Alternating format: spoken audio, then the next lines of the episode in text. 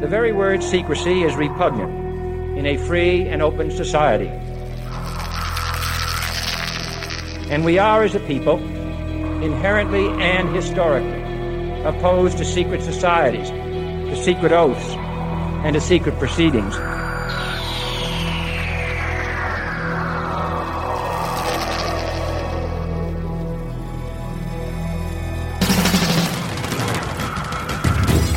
Questions you always had. The answers you were never given.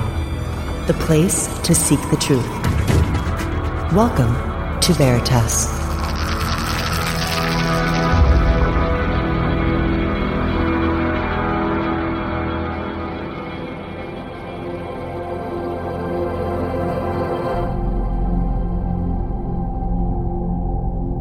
Greetings to everyone around the world, and a warm welcome to another edition of Veritas at veritasradio.com. I'm your host, Mel Fabregas, and I sincerely thank you for joining me once again.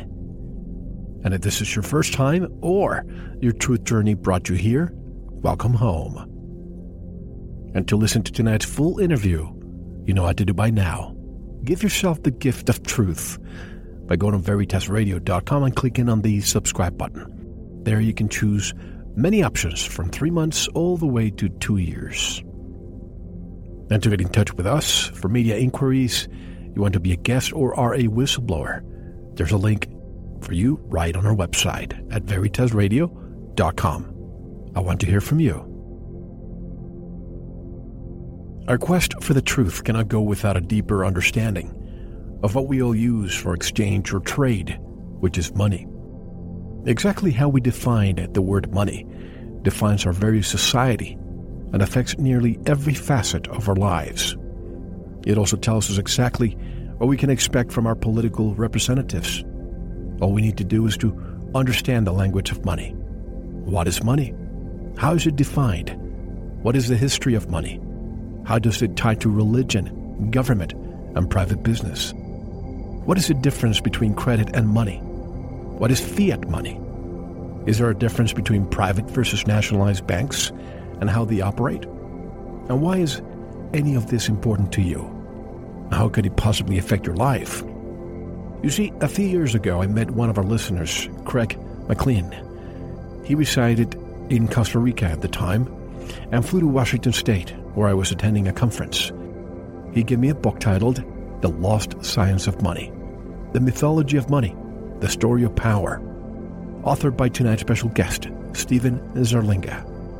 I want to thank Craig for your gift and for making me aware of Stephen Zarlenga. Stephen Zarlenga is the founder of the American Monetary Institute, which is the leading American monetary think tank for monetary history, theory, and reform.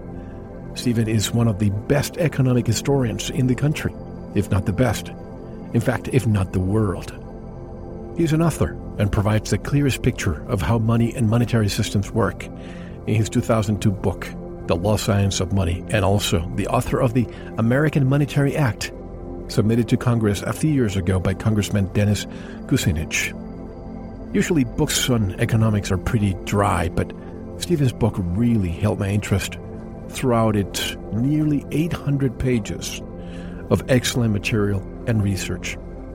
If you want to have the deepest understanding about the New World Order and how it works and what you can do to stop it, read Mr. Zarlenga's book. I cannot emphasize that enough. And to learn more about Stephen Zarlenga, visit his website at monetary.org, which is also linked at ours. And directly from Chicago, Illinois, I would like to welcome Stephen Zarlenga. Hello, Mr. Zarlenga, and welcome to Veritas. Hi, how are you? And uh, thank you for the interview. I'm looking forward to it, Mel. Call me Stephen, and I'll call you Mel just for Please. Uh, definitely. Call me Mel, please. Thank you, Stephen. Very good. Well, as I was saying before we started the uh, the, the, the, interview and, and, during the intro, it was a, a few years ago. A an American living in Costa Rica came to visit uh, Washington while, while I was attending a conference, and in the rain, he handed me this book, this very big book, almost 800 pages long. And I said, you know, what, what is this? And he said to me, you must read this book and hopefully you'll have the author on the show. And it took me a few years because I, I have to schedule an interview before I read a book of the caliber of yours. So I'm so glad that you're here discussing the mystery because it's almost like a mystery. It's been censored or misinterpreted. First way. of all, tell us more about uh, you, Stephen. Give us some background to put things in perspective. Well, sure. Uh, what do you want to know? well, how did you start with all of this? Uh, I started with this at about the age of eight or nine. We used to talk about money when we were kids in the neighborhood. You know, Chicago's a city of neighborhoods, and uh, we somebody at one point, eight or nine years old. That's a long time ago, by the way. They had a dollar bill, and we actually read it, and we're trying to figure it out as kids. You know, why? Where did this come from? Why is it money? And uh, we actually ask ourselves these questions, and nobody had any good answers. So it started way back then, and uh, uh, in a, in a way. Now, as the monetary problem developed over time, uh, back from about 1970, I was very involved with gold and in fact invented many of the arguments that you hear people telling you today why they should have part of their uh, uh, investments in gold. We we created those arguments. Right there, there were none at that point in time, 1970, because it was illegal for Americans to own gold, and they didn't understand it, and it was almost unpatriotic in a, or it was put forward that way by the Wall Street gang. We didn't have a full understanding then of how vicious and how bad the Wall Street gang truly is and the kind of damage that they've done to humanity and and of course our country and well the whole world so for a while uh, we had to create these arguments as to why people should have part of their money in gold now gold was at thirty-five dollars an ounce okay if you can imagine that. And, and there was one day I was in Switzerland, and the price of gold actually went to forty thirty-four dollars and ninety cents an ounce. But wasn't uh, uh, let me interject for one second because you said something interesting. You said that yeah. it was illegal to own gold, and I remember. Well, I wasn't born, but 1933 when Roosevelt, with the Executive Order 6102, criminalized possession of monetary gold by any individual, partnership, association, or corporation. Did that continue until the 70s? Yes, it did. But that's not quite what he did. There's a lot of bad propaganda that goes around about what Roosevelt did because the price of gold, when Roosevelt did that, and was, was $20 and 67 cents an ounce. That's right. And he in, in, the banks were collapsed already. The banks closed. He didn't close the banks; they were already closed. Uh, the, uh, most of them, many of them, and he had to restructure the monetary system.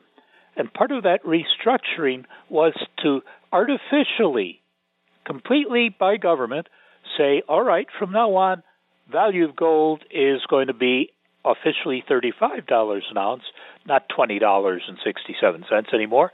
So, so it continued he, it continued from 1933 till the 1970s at $35 stable?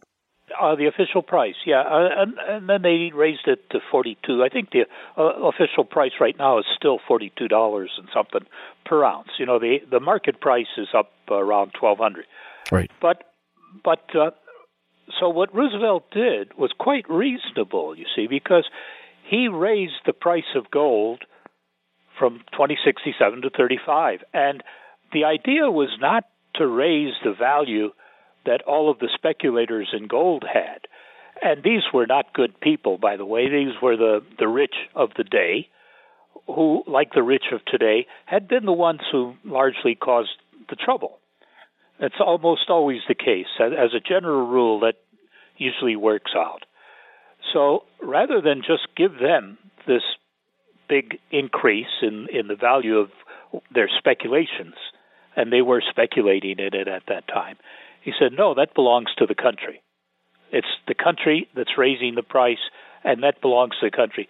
So if you if you have gold, turn it over, and turn it over at uh, thirty uh, at the uh, twenty dollar price, and uh, one more part of that everyone was allowed to keep five ounces of gold, which they never tell you in the propaganda, you know, against Roosevelt. Everyone was allowed to keep more gold than 99.9% of the people could afford. but the, the 2067 to 35, let's say you and I owned a bar of gold at the time and we had to give it to the government and we'll get it at 2067. Yeah. Wouldn't that immediately give them a profit of 65%? No, no, you wouldn't have been given any profit. Why should you? You just bought it for 2067. Government bought it from you for 2067.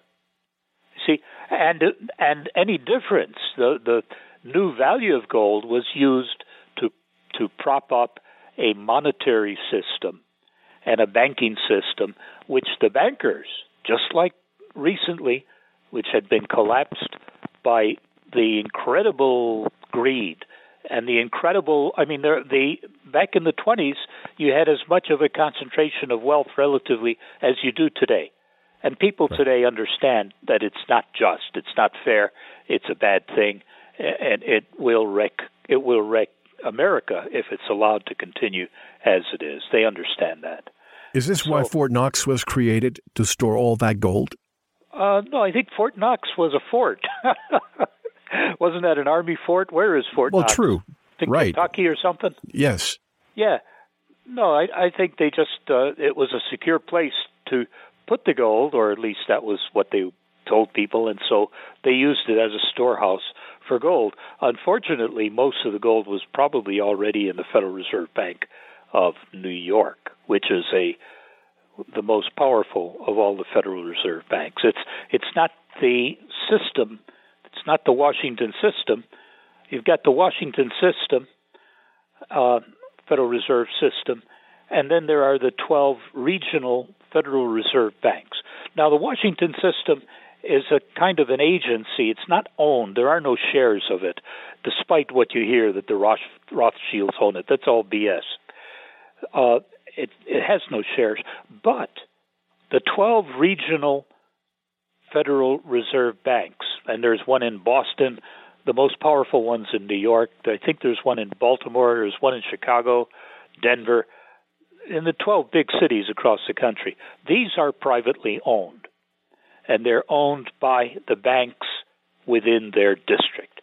And this brings us to a huge part of our problem, Mel, the banks which control our, our monetary system, they're owned by other by, by private banks. And the problem is that naturally you would expect them in making their decisions to make all their decisions to help themselves. And that of course is exactly what has happened. So they have run the monetary system for their own benefit, not for the nation. And it's worked out quite well from their point of view. They're vastly, you know, they're they've got tremendous power and money, and it's it's working out very very poorly for the American people who are suffering more and more, uh, and and who at this point in time we need to make some reforms, or we're to we're to see even worse problems. Now, during Roosevelt's time, we had the Great Depression. Uh, again, thanks to the misstructured banking system, and that then there there there was the idea this should be reformed. And Why there were we... a few. Pardon. Go ahead what? and interrupt me any time because otherwise I could get off too far on a tangent that people are fine. really interested in. You know, I remember back in the mid 80s when I was in uh, college, I was taking uh, Economics yeah. 102, and the economics professor just kept going about banks creating money, and we started talking about the Federal Reserve. And I really wanted to get to the bottom of it. And I yeah. was saying, who's behind the Federal Reserve? And yeah. when I told them that the Federal Reserve is not federal and has no reserves, you could tell in his face that I was hacking his paradigm. He could not answer the question why do we have a entity that is not part of our government that is responsible for issuing currency, Stephen? Well, this power was put into the Congress originally in the Constitution. In Article 1, Section 8, Clause or, sentence, or Paragraph 5, the power to coin money is placed directly, explicitly into the Congress. And that's where it belongs. In other words, it's in the hands, the power to create money and control our money system. They use the word to coin uh, and regulate the money. That belongs to the people. That's a huge power. And it it's there in the Constitution, in the hands of the people, through their elected representatives. And that's where it belongs. Unfortunately, in 1913, the bankers con- convinced the Congress, or bribed, or however, if you want all the details, uh, to delegate that power to them. And it's been a disaster ever since. We've had uncountable number of crises since 1913, including two that brought down the whole world: the the Great Depression of the 1930s and the Great Depression of recent years. You know, to call this something else is uh, really uh, strange. Why they, you know, Thank they you. can't admit that they've created a second depression. Thank you. Thank you for calling it what it is. I'm so tired of people calling it a great recession when it's really a depression. Yeah, when you look at the figures, there 50 million Americans go to bed hungry every night. Uh, Nine million families have lost their homes. Multiply that by an average four persons per family, so you got what 36 million who have who've been made homeless. Uh, too much of the power in our country. You see, here th- there's a very basic, basic rule, and it's the first line on our homepage. And anybody who's listening, they, I, I urge them, welcome them to go to our homepage. There's all kinds of free material there, and it's at monetary.org. You know, all the W's, uh, monetary, M O N E T A R Y, dot org. The very first sentence there under our name is, quote, whoever controls the money system controls the nation. Actually, it says over time, whoever controls the money system controls the nation. Not every year, but over time, that's what will happen. And that's. And I- that and I love belongs- that you include so much history in your book because you go you go read it. thousands of years ago. You Well, first of all, why don't we start by defining money? Please define money. Oh, that, that's a tough one, Mel, because I don't define money until page 650 something. but you're absolutely right. In order, before you can reform money, you have to know what money is. And in order to know what money is, you have to study the history of it, to look at it historically, not just logically, not just uh, what an economist would say it is, but what it has been throughout the history of uh, of humanity. And we were very fortunate. I mean, the human race was very fortunate in having a brilliant, brilliant guy a long, long time ago who put forward the actual uh, correct science of money. I call it a science. And his name was Aristotle.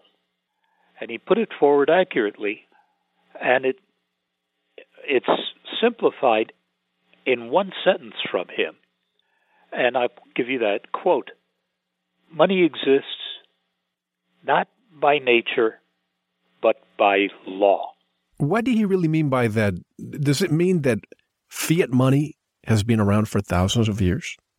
It means exactly that that fiat money money is a fiat of the law because that's that's what a legal thing is it's a fiat or one way of using the word fiat and what he's saying what that means is money does not exist by nature all right so money what that says is money is not something that comes out of a farm or a mine gold silver a farm barley whatever but it's created by by law.